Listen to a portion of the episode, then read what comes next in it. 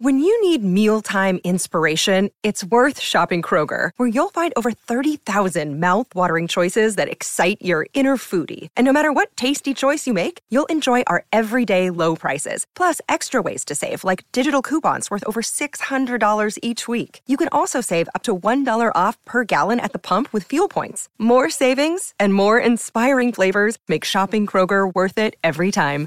Kroger, fresh for everyone. Fuel restrictions apply. This episode is brought to you by Reese's Peanut Butter Cups. In breaking news, leading scientists worldwide are conducting experiments to determine if Reese's Peanut Butter Cups are the perfect combination of peanut butter and chocolate. However, it appears the study was inconclusive, as the scientists couldn't help but eat all the Reese's. Because when you want something sweet, you can't do better than Reese's. Find Reese's now at a store near you. Welcome to this bonus episode of the Olive Podcast. Each week, we ask our favourite chefs, cookie writers, and characters from the food scene to reveal their top three cooking cheats, hacks, and shortcuts to help make your time in the kitchen truly effortless. Back with Edd Kimber, and he's going to give us his top three cooking hacks, cheats, and tips. What have you got for us, Edd? So, the first one is all about oven accuracy. It's a fact that most ovens, when they arrive at your home, will not be calibrated properly. So you can calibrate your ovens, uh, you can change how they read temperatures, but the easiest way to do it is have an oven thermometer. They're very cheap, but they will guarantee you what temperature your oven actually is.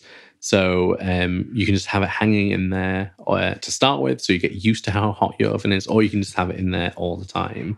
Um, the other way of calibrating your oven, to me, is to bake a Victoria sponge.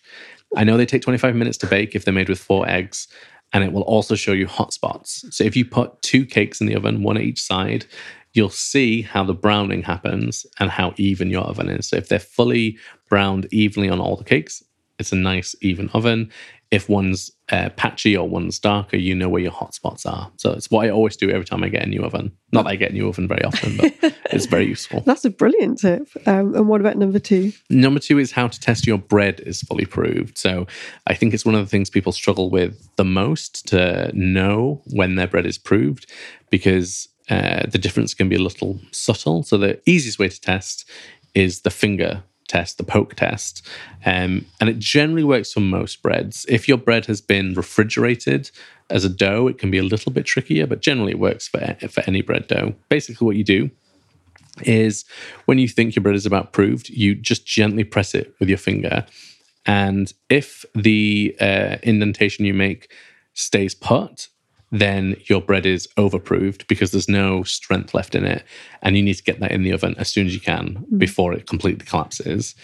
If it springs back very quickly, it means the bread has got space to grow and it's a little underproved. Mm. What you're looking for is that indentation to slowly come back, but not fully. You should just leave a little indent there. And that's a sign that you're at the right stage to get it baked. So that's how I basically test every dough that I work with. That's a great one.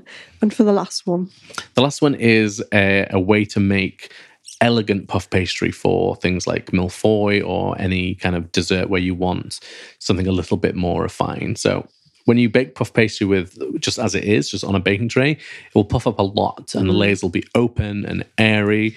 But if you want to make it a little bit more sophisticated um, and more caramelized, what you can do is bake it with pressure on top.